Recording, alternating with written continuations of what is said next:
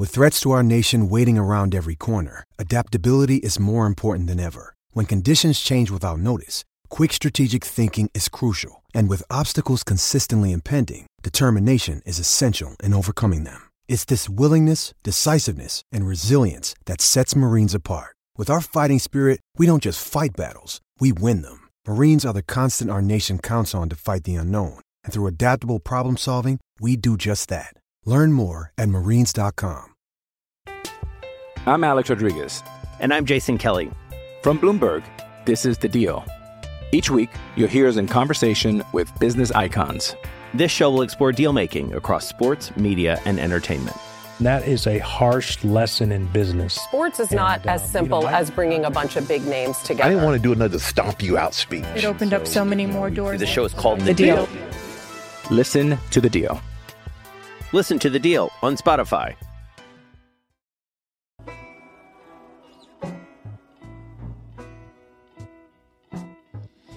Used to be one of the rotten ones and liked you for that. Used to be one of the rotten ones and liked you for that. Picking up trash, you know? We're surfers, we love the beach. You know, when I was just in Montauk, like showing the line for the first time, like I did this little beach cleanup. And I think it's so important, it goes a long way. Like if everybody picks up 2 or 3 pieces of trash on your way to or from your morning surf, yeah, just like that goes a long way. It really would. 2 or 3 pieces of trash every surf would change things drastically. Totally drastically, yeah. Change things. It's like I make a little pocket on my wetsuit that I shove it in, and if there's bigger pieces, I'll like stick it up like my leg or like in my arm and stuff like that. And I just, you know, I just really like challenge everybody. Right. Like every time you go to the beach, just be mindful and pick up 2 or 3 pieces, mm-hmm. and like see how that makes you feel. It feels good too. Yeah. Because you're giving something back. I saw that arm pocket on the wetsuit over on the rack. I thought it was a key pocket though. It is a key pocket, but I've also used it to put money in when I wanted to go get, like I like boated to this wave once in Mexico with some people, and it was early morning, and we got there and we were surfing, and there was this little shack on the beach that like sold like the best huevos rancheros and like some coffee and stuff, and I caught a few waves and everybody was out surfing and frothing, so I went in and like had some like, you know, little pesos in my little pocket, and like got some breakfast, hung out, watched everybody, and then everybody was obviously starving and thirsty. They went back to the boat and I paddled back out and surfed by myself. Wow. And you know, so that's why I made it extra big. It fits a key, fits some trash, it fits some money. Perfect. Awesome. It's a little stash pocket, you know, like get all the necessities in there, you know, maybe even a little small piece of wax. Yeah. You know.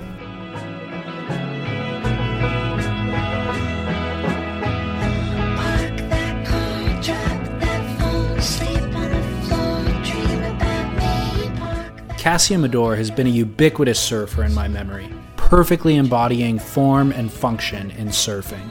In the media and just my visualization of the sport, she is always there, representing female wave riding. In a way that Rob Machado personifies the male surfer for my generation, always charismatically posed, photogenic in every frame, from every angle, Kassia exudes the same aesthetic perfection. The kind that somehow succinctly envelops and conveys every intention you've ever had towards riding a wave. She is the form, the silhouette that would ideally fit on a postcard of Waikiki with Diamond Head in the backdrop to represent surfing to all the non-surfers of the world. And in fact, she did play that role as the face of Roxy for well over 10 years. She grew up in Los Angeles, began surfing Malibu as a young teenager, and her surf career has garnered her work outside of surfing. Most recently, she played the starring role in Nora Jones and Billy Joe Armstrong's music video for their song Kentucky. In 2015, Kassia will be launching a female-specific wetsuit line called Kassia Surf. And that's the launching point for today's discussion. We recorded this conversation in her high-ceiling, brick-walled industrial workspace in downtown LA, while round one of the Pipe Masters streamed in the background.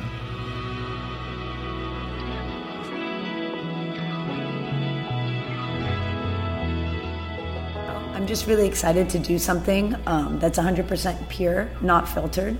Like really kind of like all my hopes and dreams and all the things I've ever wanted out of wetsuits and other products. It just makes surfing that much more comfortable and more fun, you know, and also you can just do it better because you're warm and cozy.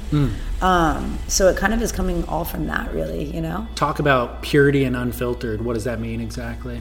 To me, it means just like having the ability to really do what's in my head, you know, and create it.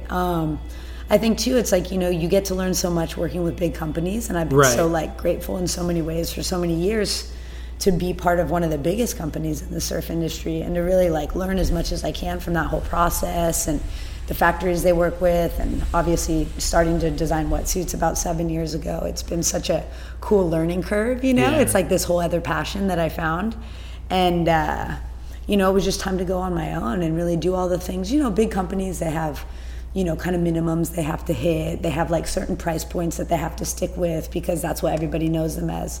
But with this, it's like I don't have any rules. There's like nothing holding me back. I don't have to worry about minimums, and I don't have to worry about, you know, kind of making something look like a certain thing just because sales or this, that, and the other, you know. It's like there's no barriers to where I can take this at this point, which is really exciting. I want to ask you about that. You kind of made reference to your relationship with Quicksilver and Roxy, basically. Have you officially parted ways with them? I officially parted ways with them last fall. So the end of last October.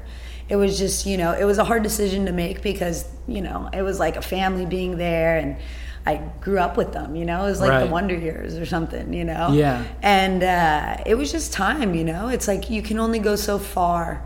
I kind of related it. The other day I did like a little interview, and I kind of related it to like a tree, you know. You plant it in a pot, it can only grow so big, and then you have to plant it in a bigger pot. And so it was just time to like, you know, move into a different realm of things for me. And it was a hard decision to make, but now I get to create really what I want to make, and, you know, do it in the best way possible. So you said, though, or you started kind of designing wetsuits with Roxy, you said 7 years ago or so. Is that kind of the first seeds that were planted of this concept? Yeah, totally. That's when I first started, you know. For me as a surfer, I've always felt like what we wear in the water is really our personality, you know, but we've also been so limited in that. In terms of like colors or? In terms of colors, and in terms of design, you know, just in terms of everything, you know. It's like, we like for the most part have black wetsuits. Some of them have a couple colors on them, whatever. They started getting more colorful. They were super colorful in the 80s, you know. Everybody was getting all sorts of crazy stuff. And then we went through this kind of like 90s grunge period or something. Everybody's just all blacked out, you know. And it was cool to really start bringing color back in, especially for the women, you know. Like we love to express ourselves with color and fashion and what we wear. And so why would we kind of, you know, subdue our personalities in the water with black wetsuits? Sometimes I feel like wearing a black wetsuit. It's cold, you know what I mean? Big waves. I want to wear something black. But when it's like sunny, you're surfing with your friends, having the best time ever, like I want to be colorful and I want to feel colorful.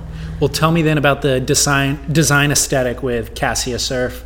What's the idea? Well, for the first collection that we're doing, my whole idea is like I really am interested in space, you know, and I'm really interested in like obviously like kind of like a throwback of surfing. Like I've always ridden single fins and kind of just like more retro style boards. So to me, I really wanted to combine the future with the past. And so that's kind of why it's like space tie-dye. You know, it's almost like a tie-dye vibe, but then it's like not totally tie-dye. It still has space elements. So I really was excited to incorporate that with also different materials. Like I'm using a combination of kind of smoothie rubber to protect from the wind and to make you warmer in graphic ways that I think like aesthetically like kind of really complement the tie-dye, but it's still also functional. Like it looks cool, but then it has a functional aspect to it too that I think is so imperative to wetsuits and keeping us warm. Absolutely. Yeah. I like the contrast between the tie-dye and the black. Like the stark black with the tie-dye looks really rad. Cool, thank you. And it's also when it gets wet too, because like the jersey that the tie-dye is printed on, you know, it's a little bit more flexible, it's a little bit looser, but it also has that matte color. And then mixing it with the smoothie panels that I'm putting in the chest, like those triangle panels that I'm putting in the chest, it really keeps your like, you know, internal organs warm, and it keeps the wind off your chest and keeps you warmer, but with having more flexibility. And then, you know, obviously in the water, the smoothie reflects the the water, you know? So it kind of has that shine to it, which I really think is cool. Yeah, I think it's really cool. Tell me about materials, like where are you sourcing from, where are the wetsuits manufactured, all that sort of thing? Yeah, so I'm working with Japan on my fit patterns and to get the best design possible. I mean, obviously we all know that Japan's the best at making wetsuits. Yeah.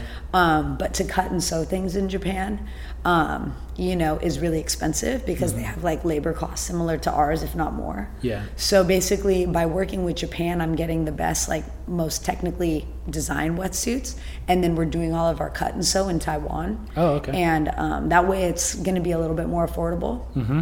You know, it's not going to be like crazy Japanese prices, but it's also not going to be competitive with the wetsuit prices of most of the other surf industry. Mass-produced wetsuits. Yeah, they won't be totally mass-produced, you know what I mean? I'm going to be doing like smaller, more kind of like limited collections. Right. And I'm just going to do one awesome collection each year. Because a lot of the companies, you know, have to keep up with the fashion cycles of the rest of the products that they're selling with the brand. So it's like two collections a year, and maybe in Australia they miss out. By the time it's summer there, they're on the next collection, and maybe the color that they liked isn't available anymore. Right. So I'm really just making a limited collection and then letting that collection like go through the year. Right. Smart. Where will the wetsuits be available? So the wetsuits will be available online. Okay. And we're going to be doing pre-sales, which is cool. And pre-sales will be up next month. Oh, okay. And the pre-orders actually will ship before they ship to stores. So they'll be available in stores early April. And then they're going to ship to pre-order customers, you know, end of March. Worldwide?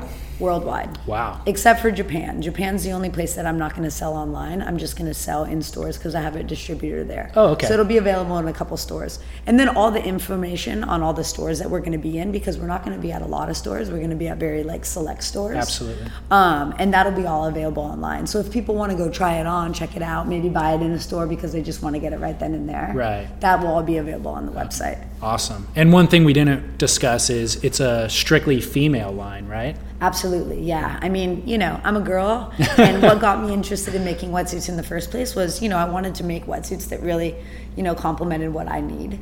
When I was a kid, I don't think they even had female wetsuits that I remember, did they? Or I remember seeing girls wear guys' wetsuits. Yeah, totally. And there's still a lot of women that wear guys' wetsuits, you know, because especially some of the warmer wetsuits.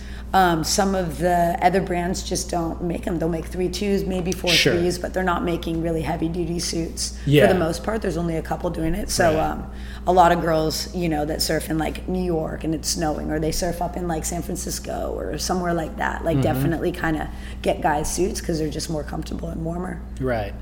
So, obviously, launching the brand, that is the focus. Do you have any ambition at all to expand into men's wetsuits at some point in the future, or is that not even a thought at this point? Well, no, like I definitely have thought about it. I mean, before I do that, there's like other products that I really want to bring into the marketplace that I think are missing for women and that I think will really complement the wetsuits. You know what I mean? They'll just make your whole time surfing more fun and, you know, easier and more cozy. Anything you want to talk about, or? Well, you don't have to. Yeah, coming soon. Okay. Coming soon. I'm just like definitely trying to tell people like, hey, go on the website, follow our news blast. Because the news blast is going to let you know what we're up to. And there's going to be a bunch of different little limited edition products and things that I'm excited to get out there. Awesome. You talked about, like, I think you talked about your relationship with Quicksilver and Roxy, obviously. And now kind of exploring this and be able to do things on a smaller scale and more, I don't know, detailed, let's say. I think like we've seen Kelly Slater, for example, following a pretty similar path with his clothing brand that he's doing. And it almost seems like you guys have parallel paths in that respect, you know, where it's like he kind of outgrew his britches there and tried to apply, it seemed, some of his ideas with his VSTR brand. And when that didn't work out, it's like, well, I guess I got to go do this on my own if you guys can't help me do that. But it seems like when those big brands have grown that they've kind of forgotten about their original core community of surfers, and they don't really cater to the core community of surfers anymore. But it leaves gaps in the marketplace for smaller brands to pop up and do like these very niche kind of things, you know? Yeah, no, absolutely. I feel like, too, it's like the evolution of the surfing community. You know, there's more different people from all different facets of life getting interested in surfing, you know? Right. And I think that, you know, yeah, there's like a youth culture market, but then there's also this kind of like more sophisticated like market of people that are kind of more our age, you know, and they're not really being spoken to by very many brands, you know. So I think there's a huge hole in the market in that sense, you know, and I want to supply for those people because I'm one of those people. Absolutely. You know, and it's like, I know what I want. Like, I know what I want to help carry me to the beach every day. And like, you know, and it's awesome to be in a place to really be able to service that and to really be able to dream up all these awesome ideas and actuate them on, it's more of a small scale, but it's also more concentrated where, you know, some of the bigger brands are huge brands, you know, it's like they have to service so many different SKUs, like they make so many different products, they're doing so much constantly that they're not able to focus as much attention on things. Exactly. Yeah. And that's what it's so cool with this, I get to really focus. And I really want to focus on the wetsuits and make the best wetsuits I possibly can, and then focus on really bringing the other products and spend the time and the energy on that. Not just kind of do it as a second thing, like to get something out there. Which is how those brands started as well. Like Quicksilver just making board shorts. Yeah. You know, and that was Bob, the focus. Bob like snapping things in his garage, you know? And that's the thing. It's like almost like companies get so big at some point that they just can't. Like they actually can't. They physically can't. It's like restaurants, you know, when you have like your favorite place to go eat, and then maybe all of a sudden it starts to become a chain market, and like it gets bigger and bigger, and the quality of the food goes down. It's like you can't, by doing things with the masses, you can't accommodate so much the quality. You just don't have, you know, the arms and legs to keep up. Totally. Or you're relying on more people, and those employees don't have the same passion that you have, obviously, I think is what happens. Totally. And you bring more elements into the kitchen and things get watered down. Right. You know what I mean? There's like so many different chains of things, and it's not bad, it's just the way things are, you know, and that's why it's so cool with this project being so small in this interim and so kind of like core, and really you can see this place I'm working. I'm pretty much doing a lot of things on my own, and I'm lucky to be working with like fantastic people, you know, cool e-commerce guys with Free My Store, and Mark Tessie is awesome creative director, and he's working with me on all the visual assets along with Dane Peterson, who's an amazing photographer. So I have a really core team, but you know, there's four of us. Right. So, you know. That's great. It's awesome. Talking about kind of underserved markets or people you're in my age, you know, that it's like the brands aren't really catering to our demographic anymore. It seems like there's also media that is now developed in recent years that now caters to our market. Like back in the day, it was just Surfer and Surfing magazine, you know, and they certainly don't have a focus in the, I don't know, ride anything, free surf kind of mindset anymore. They devote a little bit of editorial to it, but not a lot. Whereas in the 70s, it was almost exclusively that, you know. But there's been now magazines and certainly websites and all sorts of other media that's come about that accommodates that and focuses on that, and so I think that it is, I mean, it's a completely different marketplace. But how are you looking to market the brand, or are you at all? Do you have any marketing directives? Or? Yeah, I mean, I think I definitely have some marketing directives. When it comes to like print media, like, you know, I'm just not like I don't have the capacity to like advertise in print, but that's where I think that social media and things like that have really lended towards smaller startup brands. Because, absolutely. Yeah, it's like we have the whole access to reach everybody with, you know, the push of a button. Absolutely. Which is fantastic. So I'm very fortunate to have that in starting up this new project, because, you know, with the limited resources I have, like I can definitely reach out to a lot of people, and I've been so thankful for all my other sponsors, like giving so much love and support for this project, because that, you know, that speaks volumes, and it really helped, right, and has helped so much. And even some of my friends that have magazines, they've given me love, like on Instagram and stuff like that, you know. So I definitely feel like I'm really focusing on kind of social media to get it out there in the interim, and also just doing a lot of cool stuff on I really want to send out a bunch of cool newsletters, you know, on the internet, because I feel like speaking to people and keeping them in tune with what's going on every day. Like, we have that access where a magazine only comes out once a month. I could be sending 2-week updates to people on like what we're working on. And, you know, it's a cool break from work for the day. You know, you get to kind of trip out and be like, oh, this is what's going on. Yeah. And get excited about, you know, getting some stuff for your next search session. So that's kind of where I'm going to be focusing my like media outreach, and obviously hopefully seeding some of them in some of the kind of top magazines that I really hope to see it in. And I'll be going to a trade show in February in New York, a new women's contemporary trade show called Axis. And, you know, it kind of is a brand new trade show speaking to that whole demographic of people that we were just talking about that hasn't been, you know, like the agendas and the this, that, and the other definitely speak more towards the, you know, youth culture part of the surf industry. But this is being more contemporary price point, contemporary, you know, companies that are involved with it. Like, I'm excited to go out there and show the line and stoke people out. Very cool. Yeah. Let's talk about female professional surfing, if you don't mind. You finished second, I think, on the longboard tour, 2011, was it? Yeah, maybe. And then obviously you've had tremendous success as a professional surfer outside of competitive surfing, being kind of the cover girl for Roxy.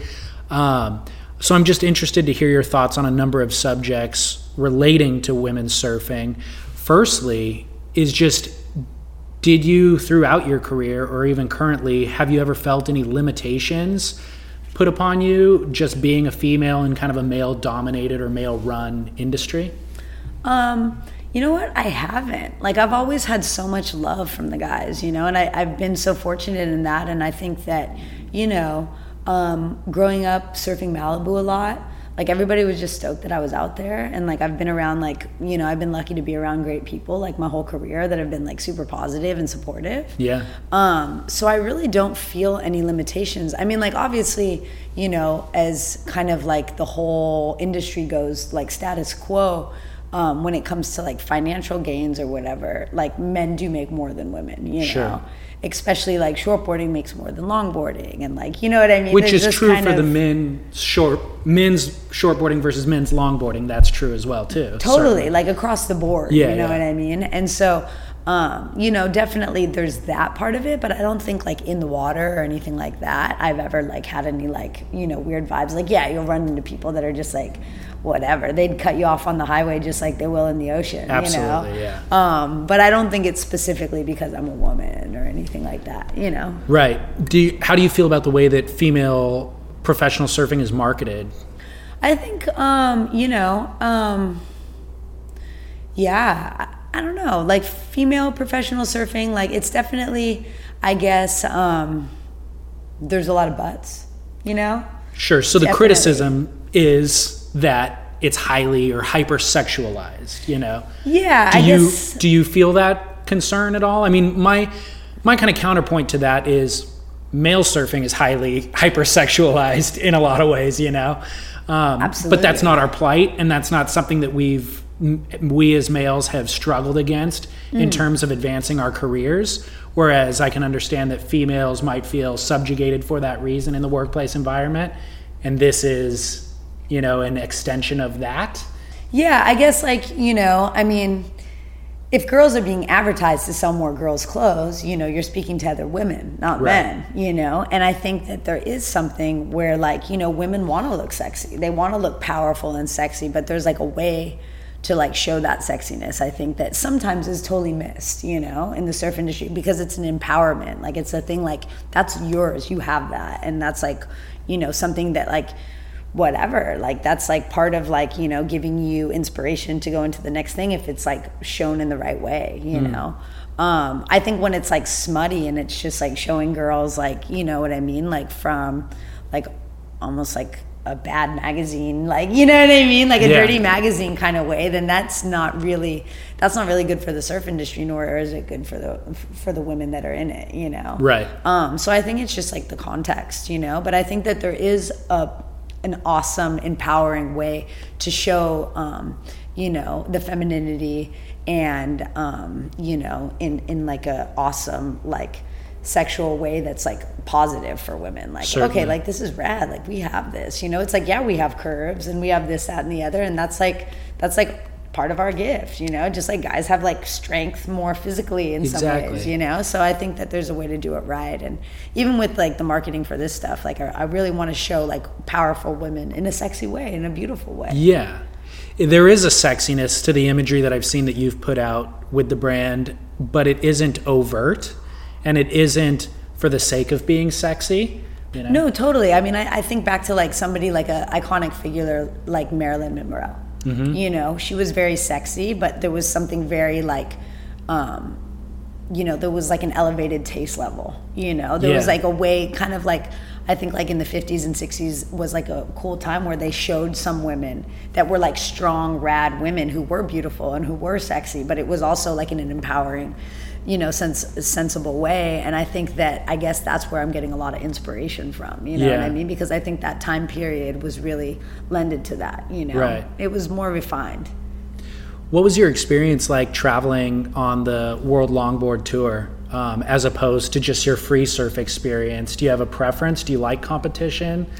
I mean, I guess I never really traveled on a tour, you know, because there never was one. Okay. Yeah, like I would like, you know, when I was a kid, I would surf some of the club contests because it was fun and it was a way to meet other people, you know, but I've never really been a competitive person in that way. Like, yeah, everybody likes to win something when they go do it. But like at the end of the day, it was more just about hanging out with everybody and traveling, you know, and then in the last kind of couple years, like I did those contests because my sponsors were involved with supporting them, you know, so I showed up for that. But that was pretty much the only reason I was there. I mean, I think it's good to have competitive aspect of surfing, but I've always kind of been more into the lifestyle. Sure. And that's just like kind of my personal flavor, I guess, you know? Like I just, cause for me, like surfing is who I am, you know what I mean? I'm a surfer and like, it's something I do and it kind of translates into all the other passions in my life. It's like kind of not something for me that's like really like, I want to win this and I, you know, like, yeah, it would be cool to have won a world title, but I never did, you know, like,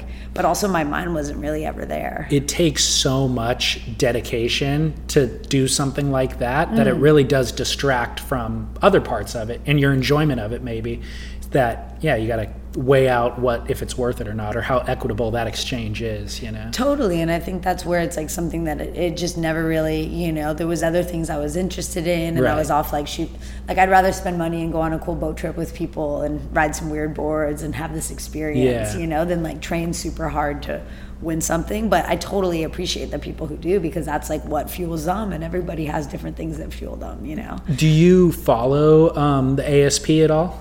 Not really. You don't? You know, I mean, I know Kelly Slater's the man, and I know that, you know, but yeah, it's just something that, I mean, I guess like too, that's kind of like the more athletic aspect of surf culture. That's, it's just kind of really different to what I do. Like I love to pull up on the beach and hang all day in the back of a van and make some food and everybody's hanging out and maybe there's a bonfire at the end of the day, you know? Yeah, yeah. And that's just what I really love. It's awesome to watch some of the world's best compete in amazing waves, you know, for sure. And I like really appreciate that, especially watching something like Pipe, like we're watching right now. It's I know. Your girl's so Kelly. Awesome. Oh no, that's not Kelly. Oh, Mick. Oh, Mick. He's so sweet. Yeah, so it's like I love watching it, but it's just not my thing. But I think they're both super important to complement each other because, there's some people that just, you know, want to do like what I'm doing. And then there's some people that get into surfing, especially some of the kids, they get into surfing and they really want to like compete and they want to be the best. And I think that there's awesome for like the ability that surfing has. It has different avenues kind of for everybody. I think now more than ever. Now more than ever for sure, but the equation to make a living as a non-competing professional surfer is more murky. You know, there's not like a direct linear line for how to do that. Totally, totally. So. There is no linear line. There's no formula, I guess, which with the contest, there's a formula. Right. I was speaking with somebody the other day and, you know, they were talking about, I guess too, like, when you go back to like the beginning of surfing before, it was like, you know, people that were free spirits or searching for like almost like a spirituality in the ocean. There was no living to be made at that time. Absolutely. And they were the pioneers. And then all of a sudden it was like, well, how do we make a living out of this and like stop just having like rad like tents in the trees or something and living on the beach or whatever. And then, you know, obviously kind of this more formula, the ASP was formed and there was competitive contests and people were world champions and this, that, and the other. So I think it kind of really shifted the whole culture that way, because it was like, oh, well, yeah, now we have this opportunity. Let's all jump in, you know? And then I think that kind of got to a point where it was like, okay, well, there's so much focus on competitive surfing and there's so much focus on that. Like, what about the roots? What about like the people that just want to surf because that's all they think about every day, you right. know? Like, they don't really want to like compete, but they just love the lifestyle. So I think like that's opened up again, but there is no real linear line on how to make it or how to do it. You know what I mean? I guess it's just a little bit of just going out and doing it and helping people dig what you're into. When you're hiring for a small business, you want to find quality professionals that are right for the role, and there's no faster or effective way than through LinkedIn Jobs. Your time and capital are precious, and there is a powerful resource that can help you focus on what you're good at and integrate people into your team seamlessly to help grow your business. LinkedIn Jobs has created the tools to find the right professionals for your team efficiently and for free. LinkedIn isn't just another job board. Everyone is already on LinkedIn with their resumes and references, and now LinkedIn has designed a hiring platform to connect you with candidates specifically qualified for the job that you post about.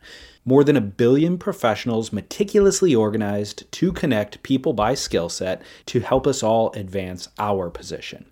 2.5 million businesses already use LinkedIn for hiring, and 86% of small businesses get a qualified candidate within 24 hours. It's that fast, easy to use, and effective. LinkedIn Jobs can help you write job descriptions, filter the right person to you, and give you the tools to help you interview them like a pro.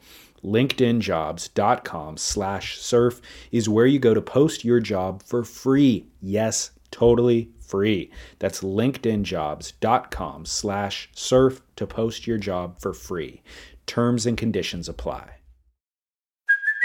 Hey, it's Kaylee Cuoco for Priceline. Ready to go to your happy place for a happy price? Well, why didn't you say so? Just download the Priceline app right now and save up to 60% on hotels. So whether it's Cousin Kevin's Kazoo concert in Kansas City, go Kevin, or Becky's Bachelorette Bash in Bermuda, you never have to miss a trip ever again. So download the Priceline app today. Your savings are waiting. Go to your happy place for a happy price. Go to your happy price, Priceline. Well, then maybe, I mean, you could probably speak to that more than anybody, though. It's like, you know, what is the circulation of Longboard magazine versus Surfer magazine? Because if you're not competing to make a living, you're relying on exposure for the brands that support you. And they're willing to compensate you depending upon how much you are exposed. True. And so what are the limitations for that as a female longboarder, you know?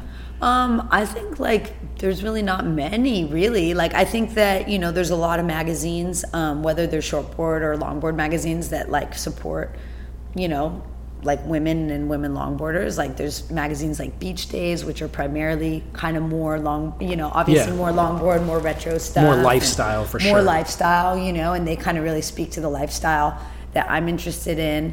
Yeah, there's Longboard magazine, there's a bunch of Japanese magazines. So I think like publication, there's a lot of publications, like Monster Children shows like shortboarding and longboarding, right. And like other magazines do too. And I think like also like video parts. Right.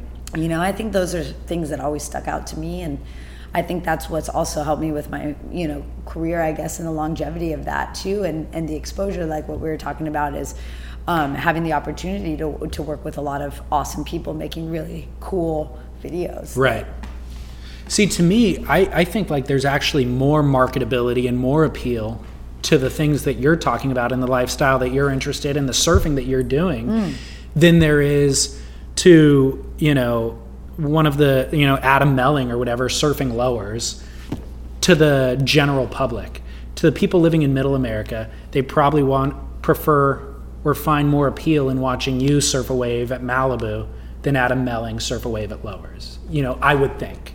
Yeah, I think in some ways it's more relatable. You know, they can see themselves maybe doing something like that. They have this dream of going to Hawaii on a summer vacation. Absolutely, yeah. surfing in Waikiki, or maybe coming to California and pulling an old van up to San Onofre and playing bocce ball and hanging out and going for a wave. And I think too, it's like when we were talking about, I think more that youth culture, mm-hmm. I think that youth culture is maybe more interested in like what the Fannings and the Parkos and all sure. that, because it's like those kids, they see these like heroes and they want to be the best, right? You know, and surfing is brand new and they have their whole life to like achieve that, right? Where I think that people that are kind of more our age or kind of found surfing in a later part of their life or whatever, they can, you know, it's accessible. Mm-hmm. Like they're never going to see themselves doing like a huge 6-foot, you know, Superman air. No but way. Like to go ride a cool little longboard wave at Malibu, it's like, yeah, okay, I can put myself there. I can see that happening maybe one day. Yeah. So I think there's a little bit more space for them to relate to what I'm doing, and also, or other free surfers like us are doing, and also like dream themselves there too, which is cool. Well, when you look at the brands that kind of use surf imaging, in their marketing, like Pacifico beer and things like that, really what they're showcasing is what you're talking about. They're having a beach bonfire, you know, and hanging out in the sand with longboards, you know, sticking out of the back of a Jeep or something like that, but they're not really showcasing somebody doing the Superman air. You know? I think it's more, you know, I think it's more inclusive and less exclusive in that way, you know, because it's almost like these people are these like elite creatures that like, you know, like almost like unicorns, you know, they exist in like a different world where like we're like having fun and it's relatable. Like everybody can throw a couple longboards in the car, go down to the beach with a bunch of friends and have a good time, you know, totally. Even if it's your first time surfing, you might be able to get up and ride a wave and feel what that's like. Yeah. And I personally enjoy that so much more. Like I've gone through phases in my life where I'm just focused on improving my surfing, and then I get out of the water frustrated when I didn't improve, you know, and I'm surfing the pier in Huntington and comparing myself to everybody else in the water, and it becomes a completely different thing. Whereas when I just kind of like, whether it's on a longboard or not, when you're just kind of in that mentality, you just enjoy it. You enjoy being in the water. You can kind of appreciate the sunrise or the sunset or whatever it is, put less pressure on yourself, you know? That's the thing. I feel like too in life, it's like people are competing so much with the world, you right. know, like on the freeway or getting to work or, you know, getting this deal signed or doing this. And for a lot of those people, surfing is a release. They just want to go let go. Yeah. They don't want to have any restrictions. They just want to have space to like breathe. Absolutely. You know? And I think that it's that space to breathe that's really beautiful, and what also makes surfing so much of like a beautiful thing to be able to be a part of, but also like almost like in some way people are like, oh yeah, you know, like if they're talking about spirituality or religion, they're like, my religion's the ocean, you know, because it really is, you yeah. know, it's like a communion with something bigger than us. And that's like a really special thing to be able to understand. Yeah. And really only a surfer like knows the feeling. And that's so true. You know, it's like right. such a like a coin phrased everywhere statement, but it's also so true. Like only a surfer really does know what it's like yeah. to wake up at 4 a.m. and get to the beach and freeze your butt off for like perfect offshore waves mm-hmm. and have the biggest smile on your face, you yeah. know? What's your current travel schedule and relationship like with surfing? I'm surfing as much as possible, not every day like I used to, you yeah. know, like every day I wake up and like that was my focus, surfing, and I drive yeah. all up and down this coastline until I did that, right. you know, where now it's like I'm really, you know, interested in shooting photos. I'm really like excited about, you know, the Kassia surf line and getting other products going. And this has been like a huge undertaking in an awesome way, and yeah. I'm learning a lot yeah. From every aspect of it, but I definitely like pick my moments. Like when I know it's rainy and it's going to be like windy all day, like, I mean, with surf forecasting too, we kind of know the right. days that it's worth it. So I really try and work as much as possible on days that I know that surfing's not an option. And when the waves are good, I'm there when it's good. Right. You know, it's funny. Maybe it's a factor of just getting older too, and you have more life responsibility, but it's like, I've learned to enjoy different facets of life now. You know, I enjoy work. I enjoy going to an occasional movie or spending time with family and all these other things almost as much as I enjoy surfing. And if I kind of try to balance out my life and do those other things, those surfing experiences are actually more enriching, you know? So I think it's all about balance. And back when I was chasing surfing every single morning when you wake up, you you don't enjoy it as much, I think. Yeah, because you're forcing it. You know what I mean? Yeah. Like you said before, it is about balance, you know? And like, I don't surf every single day now, right. But when I do and it's good, like I enjoy it, like you said, like more, so much more. Yeah, it seems to have more impact. So much more impact. It's like, it's that much more special because it's not an excess. It's not like, you know, before I'd roll up and be like, oh, the waves aren't that good, whatever. You know, where now I'm like, dude, it looks so fun. Like, I'm out there, you know? So what is your current relationship like, and especially with travel? Are you doing a lot of trips nowadays, or how does that work? Yeah, I'm still doing a lot of trips, which is cool, with like some of the other people that I'm like still working with, you know? And then obviously that's cool because it also helps get my brand out there even more. So that's been super fun. I was just down in Mexico. This weekend I'm headed to Hawaii with everyone from Stance, so that'll be fun. Oh, good. And it's cool because then I get to bring my wetsuits there, and then I'm in those too, and like it's cool because it keeps it evolving, and you know, obviously those things are what brought me to designing wetsuits and wanting to start my own company and working with these other companies.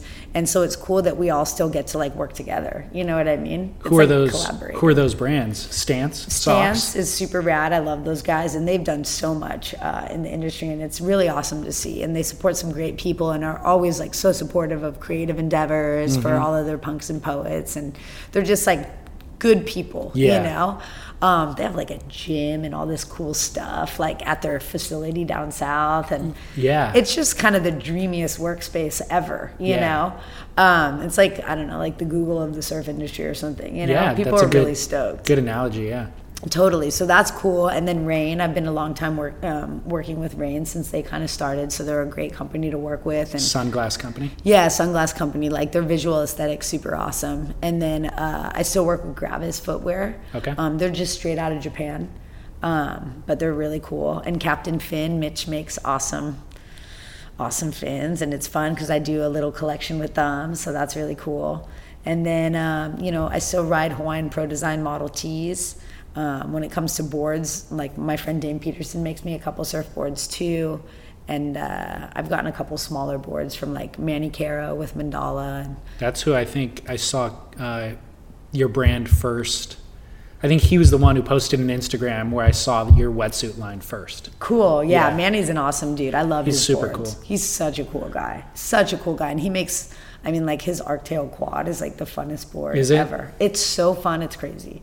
That's one I think that everybody should ride. And he has this other one, the Dark Crystal, because I kind of like finless boards, and he's made me a couple of those, and they have like a little bit of a fin on them. And yeah, just like the little side, like a Bonser fin almost. Almost like a Bonser fin, but smaller, but like they're so loose, but you can still stand up and do like a bottom turn, like a proper bottom turn. And it's like awesome. Like I love those boards. Yeah, I'm interested in his just... I don't know, design theory, you know, like he's got a lot of interesting ideas. Yeah, everything he does is off of sacred geometry. Right. Which I think is really cool. Yeah. I mean, yeah, he's like the mad scientist, you know? Yeah, it's conceptually very interesting. I haven't put any effort into like applicability yet, but the concept is all really interesting. No, totally. Yeah. The numbers of nature and how they relate to... you know, surfing, and I think there's so much there with that, and it's awesome that that's his like focus, you know, he's really so into that, like I think he made the Dark Crystal with 3 circles taking away the outer part, and like, you know what I mean, it's like he has like, I mean, these books, they're like, you know, scriptures of like the craziest, like, you know, like math and circles and geometry in there. It's like looking at some Da Vinci stuff or something, and to be able to be a talented enough craftsman to then put that into a surfboard, you know, and it put it into practice. Craft with your hands what you are conceptualizing. Absolutely. Super it's really cool. It's really cool. And then this guy, Eden Saul from Australia, when I went over to Oz, he made me a couple boards. He has a line called Dead Kooks. But anyway, he's like, he made me a couple single fins that are really fun. Cool. So it's cool. Like I'm lucky to get, you know, boards from like really cool people that are all making different stuff. Right. You know? And like really the best of like what they're making. Like it's fun to try out different things. Yeah. And so those trips though, are they like photo objective trips for editorial or product shoots, or it depends, you know, like it's kind of all over the board. Like I was just down in Mexico doing some like photography and campaign stuff, surfing in it, you know, and video stuff for this one kind of brand that I'm going to start working with that I can't really talk about yet because it's all about to come out. But and then, you know, Hawaii, I go with Stance for a few days, and they'll probably shoot some photos. And I know that there's a bunch of media and stuff like that coming out for the trip, so that'll be really cool. Cool. Seems like an ideal lifestyle. It's super ideal, you know. And then I'm gonna go to Mexico just with my boyfriend and some friends for Christmas, just to go surfing and just surf, you know. No cameras, nice. No nothing, you know, just us in the ocean, which is so awesome. Yeah, it is. And then basically I get back here and I'm gearing up for that trade show, so I'm just going to be kind of focused and working here as much as possible and getting the suits online so we can start the e-commerce and getting things going like that. Right. So right now I'm like working on my balance, like you were talking about it before. Like I'm like really trying to like navigate the fine flow of everything. What's your ambition with Kassia Surf kind of on the long term? What are your thoughts? I mean, obviously releasing a wetsuit line is your immediate goal, but what do you see long term, you know, 10 years down the road, and what would you like for it to be? I would like for it to grow into a cool, conscious company that like gives back, you know? I mean, I really feel strongly about giving back to the world and like helping clean up some of the trash that we create with all of our, you know, passion projects and things like that. It's like I want to do something like that. Like I go to Indonesia and I see like there's so much plastic everywhere, and it's just like more obvious in places like that that don't really have the infrastructure. And I think like as Western people, we go to places like that and we take, and I really want to be in a position and grow this company to a position where I can give back. That's like super huge for me. I just want to really create like, you know, a company that has longevity, a really healthy, good company that makes great products that people can stand behind, and that are like thoughtful and conscious. That's like really my goal, you know, and then to support the next generation to get to a place where I can, you know. Right now I'm going to kind of sponsor this one girl, Lola Mignot, just with wetsuits and helping introduce her to people. She's 16 years old. She lives in Mexico, and she's a really, really good surfer, and I see like her talent. So hopefully introduce her to some people and just like, you know, kind of focus on her at first, because that's all I kind of can do. Yeah, sure. But then like grow it into more people. And I mean, I'm kind of making suits more for women my age, not like the youth culture, but I still think it's important to really kind of support the next generation, because obviously I was so fortunate to have so many people support me. So yeah. I'm like, right now I'm one person, so I can only do so much, but like start small and, you know, be thoughtful with everything I do and just grow it in a good, steady way. Good. That's the plan. What part of Mexico is she from? She's from actually France, and then she lived on a sailboat for a while, and then her mom went to Mexico, and now she lives in Mexico. So she's kind of had a cool nomadic lifestyle for a kid. It's a lot of life experience for a 16-year-old. Yeah, she's like really advanced, you know. It's like, and I kind of like, I see her and I'm like, man, that was kind of me. Like I took off and started traveling when I was 15, 16 and was doing it on my own. And people are like, wow, your parents let you do that. But I had a good head on my shoulders, and I was always around good people, and I, you know, like had good instinct, you know. And I see this kid and she's doing the same thing, and it's kind of awesome. It's like, you know, it's awesome when parents are supportive and nurturing of their kids in a way that like lets them live their dreams, but they trust them too, and they don't force things on them. Yeah. It's like through my career too, I've seen so many kids that have just been, you know, like their parents like almost like push them, but in like too much of a way. Right. And it's a bummer, you know. And it's like, I mean, everybody has their own parenting skills, and I'm not trying to tell kids how to raise their parents, but it's awesome. Like I see this kid and I see her family and the way that they support her, and it was similar to the way that my family supported me. And she's just out. I mean, she bought herself a one-way ticket, and it's just in California right now. Wow. You know, and that's cool. Like she wants it for herself. It's not like her parents are pushing her to want it, which I like that. Is her ambition to be a professional surfer? She really wants to be a professional surfer, and I see it in her, and she's good. She's really good. Does she compete? She does a couple contests, like Malibu and some of the club contests. You know, she's not over like at the W Longboard Tour in China. But she also kind of rides more retro boards and kind of rides the boards that I like riding more. I really like her like surfing style. She's really smooth. So yeah, that's another thing I think too with like competitive surfing. That's why Joel's duct takes are so cool, you know, because they're just fun and they bring in the spirit, and it's the kind of longboarding I love to watch. I can appreciate all kinds of longboarding, but at the same time, like, you know, when it comes to high performance longboarding, I really don't care to watch it. I know. Yeah, I kind of feel the same way too. And you wonder like how, I mean, all competitive surfing is subjective. Obviously, it's hard to really define an objective judging criteria, but it seems even more true with longboarding, you know, than with shortboarding. Totally. It's like putting, like, you know, Jackson Pollock and Picasso in like an art contest, or like, right, you know, like Rembrandt. Like, you're like, how, okay, all these styles are so like, or Caravaggio, the way he did light. It's like, you know, you have all these styles that are so different. They're all art, but like, how do you can't compare one to another, right, you know? And I think with longboarding, because there's really so much the two different schools of it, that, that it's really hard. And that's why Joel's broken away and does his own invitational thing, and that's why he doesn't really do the ASP stuff, and like, you know, and I think it's good that that's there, because there's some girls that love to do that stuff, and there's some guys that love to surf that way. Mm-hmm. But it's cool that there's kind of like another avenue, which is just kind of more of the people that are into the throwback type of longboarding, which like I'm into, you know. So I'm Alex Rodriguez. And I'm Jason Kelly. From Bloomberg, this is The Deal. Each week, you'll hear us in conversation with business icons.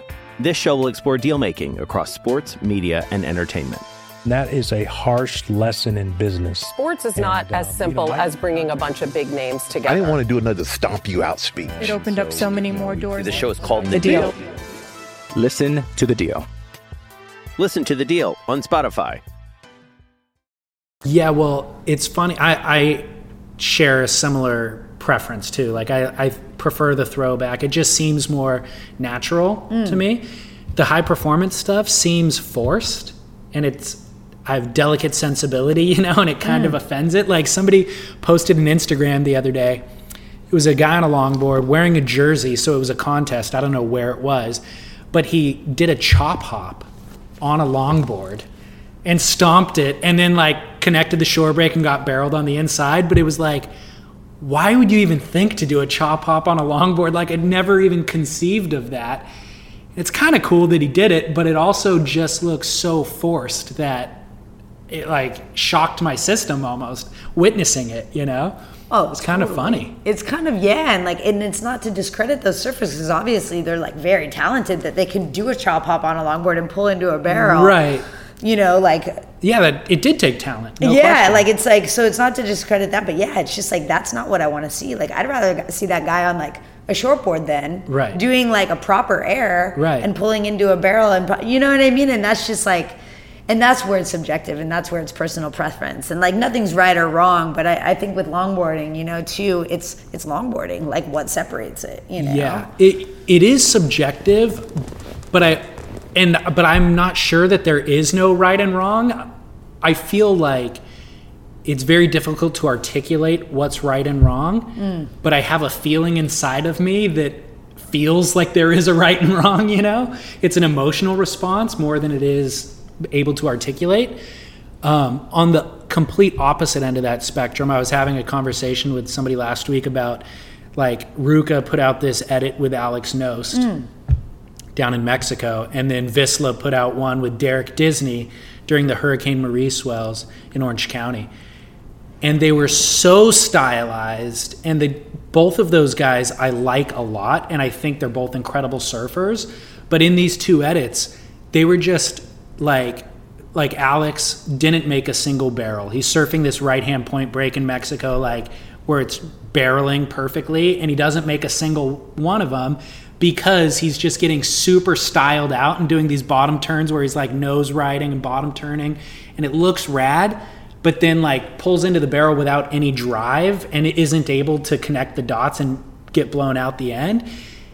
And I'm looking at that kind of in the same way on the opposite end of the spectrum, where it's like style is your sole focus here, with zero regard for technique or for technically being able to make the wave.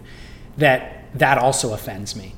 I have a lot of reverence for style, but this has gone so far to the other end of the spectrum, to where now you're not even making a wave. Like, I think getting barreled and making the barrel should be the priority here, and then applying style on top of that is what you want to do. You know what I mean? Oh, totally, totally. No, I can see where that's like there is that opposite end of the spectrum that could be. I had never seen it before. I feel like we've just evolved to it now, where it's like people will pay me to go to Mexico and just style out. You know what I mean? Style overtakes like good surfing. Totally. That's interesting. I haven't seen either of those edits. I'd be interested to check them out. You know? I mean, I've surfed with Alex plenty of times, and I like the guy Derek. I don't know. Yeah. And like, man, I've seen Alex do some of the craziest stuff ever. You know. He's an incredible surfer, and I've seen him in Newport landing airs on shortboards back in the day too. Oh, totally. So he's like insane surfer. Yeah. Such a good surfer. But yeah, like maybe like. He was trying to ride something pretty crazy that wasn't rad equipment or something like that that looked cooler. Who knows? I want to see the edit. I wonder where they were. Yeah, you could find it. I think it was on Stab. Where was the guy Derek Disney at? Like surfing the wedge, which you don't expect to make a barrel on. Yeah. Like the other side of the river jetty in Corona Del Mar, there's like a big soft right that breaks on giant south swells. Okay. And then I think maybe lowers a couple of waves at lowers. Okay. He surfs really well too, and he rides really unconventional equipment. Okay. That seems to kind of limit his surfing. Okay. But still usually looks pretty rad. Yeah. You know? Surfing's so interesting, man. It's going through so many changes, which is awesome. But there's just like so much out there. It's also hard to keep up with it all. Yeah, it is. You know, because before it's like I was talking to my friend the other night, and he grew up in Brazil, and he would like run to the newsstand because they would only get 2 or 3 copies of Surfer. Right. You know, this was back in the day. He's like 45, and he's like, I'd run to the newsstand because if you weren't the one that got one of those 3 copies, then you were going to get somebody's copy after it was passed around town, and there's pages ripped out, and and you know, those photos were like, you know, so precious. There's few photos, and now with everything, it's like, you know, you're getting constant imagery and constant, you know, stuff. Yeah. And it's just hard to keep up with it all. You're like, whoa, like you're almost like bored. You're like, whoa, that guy just made the craziest wave ever. Like, pff, whatever. Totally. You know, like you're like desensitized. It becomes white noise, you know, like you're scrolling through Instagram, and any given image that you come across on Instagram would have been a cover shot 10 years ago. You know, and you got 30 of them in a 5-minute period. Totally. It's crazy. It's so crazy to be inundated with such imagery, you know, and then also how to put something out there that really does stand alone. Yeah. In a world when everything's just so instant and so like mass blown out. Right. You know? Yeah. How do you make an impact? Totally. Yeah. It's trippy. It's interesting. It's an exciting time, I think, you know? Yeah. That's kind of how I feel about it too.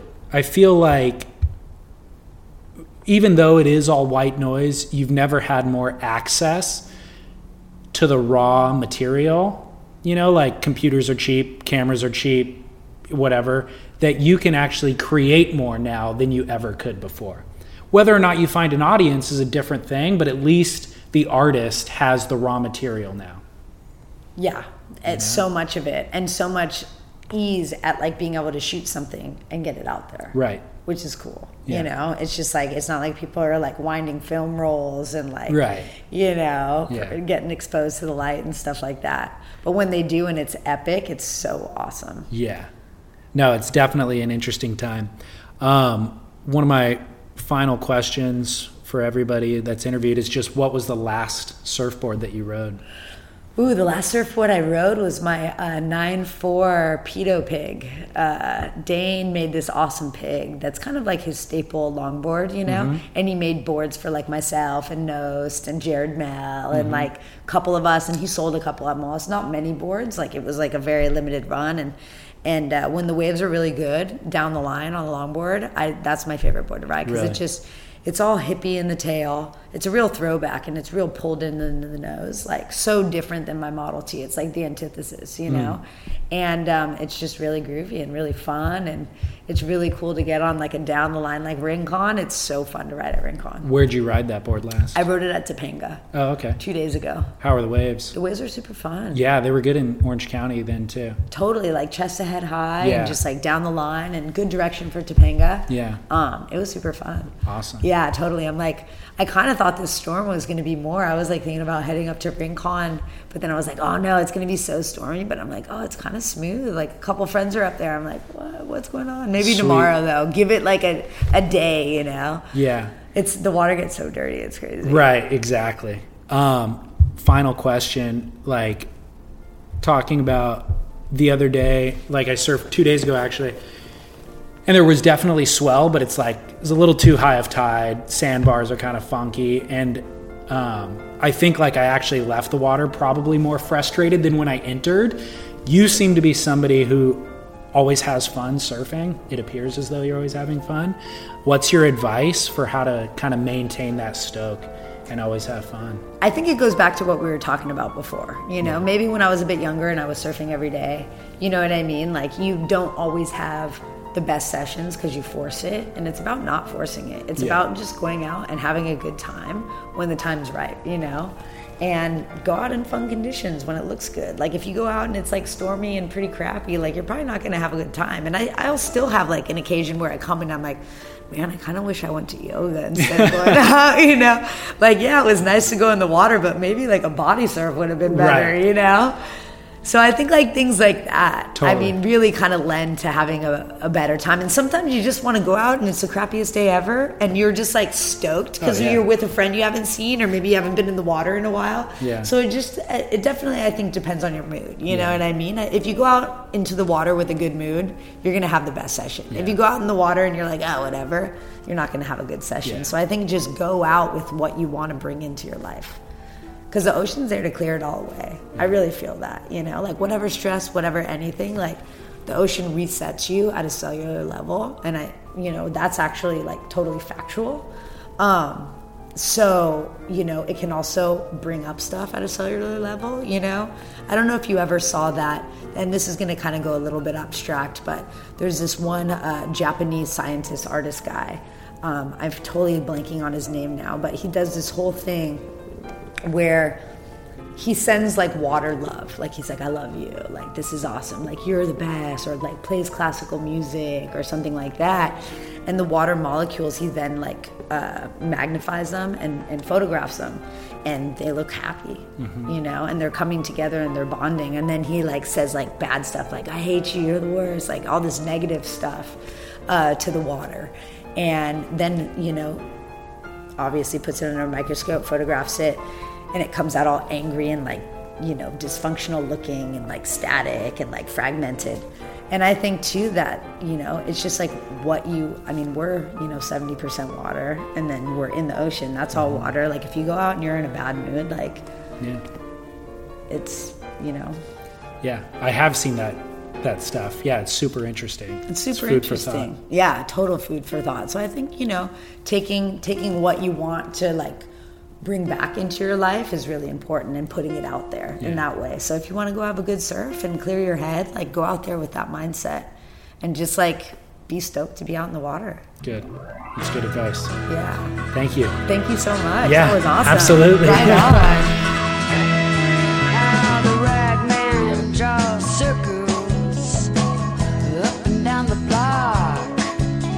I'd ask him what the matter was, but I know he don't talk, and the ladies treat him kindly and furnish him with tea. But deep inside his heart, I know he can't escape. Oh, mama, can this really be the end? To be stuck inside the mobile with the Memphis blues again. KassiaSurf.com is her website. We'll post a link to it, as well as photos and video of Kassia surfing, on our website, SurfSplendorPodcast.com. I was charmed by Kassia, as I expected to be. I once heard Kelly Slater say that he's never felt as though he's ridden a wave perfectly. He always has moments that he could have improved upon, had his reaction time been quicker, or his body been fitter, or his mind sharper. To me, Kassia surfing represents a style in which it is very difficult to find flaw. It's simply appealing, and I needn't do it any injustice by trying to articulate its subtlety. Suffice to say, it was a pleasure to finally meet her. And I just hope that we, as the surfing community, see much more of her in the future. If you enjoyed today's episode, we have past episodes with iconic shapers, surfers, publishers, filmmakers, and photographers on SurfSplendorPodcast.com or in any popular podcasting app. Everything is archived for free. We only ask that you share the show with friends and maybe even take the time to rate and review the show in iTunes. That simply helps the show grow. We love producing the content, and as long as people are listening, we will continue to do so. Thank you. We're also on social media at Surf Splendor. There's also a music archive on our website, including this Bob Dylan cover by Cat Power, and every other song that you've ever heard on Surf Splendor is at your disposal on our website. So definitely check that out. Merry Christmas to everyone. I hope that you have an awesome holiday and that you get some waves along the way. I'll be back next week to sign us off officially for 2014. So this is David Scales for Surf Splendor. Until then, saying ciao.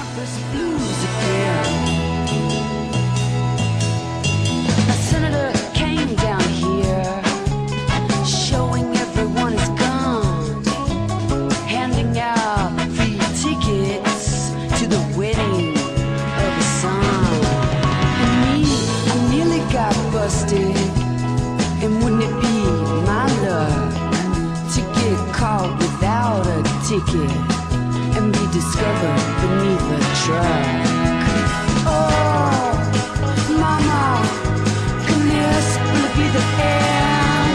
To be stuck inside a mobile with the Memphis blues again. Now the preacher looks so baffled when I asked him why he dressed and 20 pounds of headlines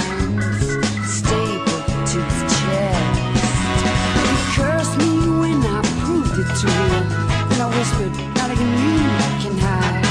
You see, you're just like me. I hope you're satisfied. Oh, mama, can this really be the end? To be stuck inside a mobile with the Memphis blues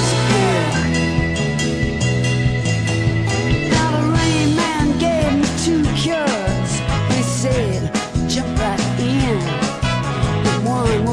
Texas medicine, and the other was just railroad gin. Like a fool, I mixed them and strangled up my mind. And now people just get uglier, and I have no sense of time. Oh, mama, can this really be the end? To be stuck inside a mobile with the Memphis blues again. And Ruthie says come see them in the honky-tonk gloom, where he can watch her waltz for free neath the Panamanian moon. And he says, oh, come on now, you must know about my debutante. And she says, your debutante just knows what you need, but I know what you really want.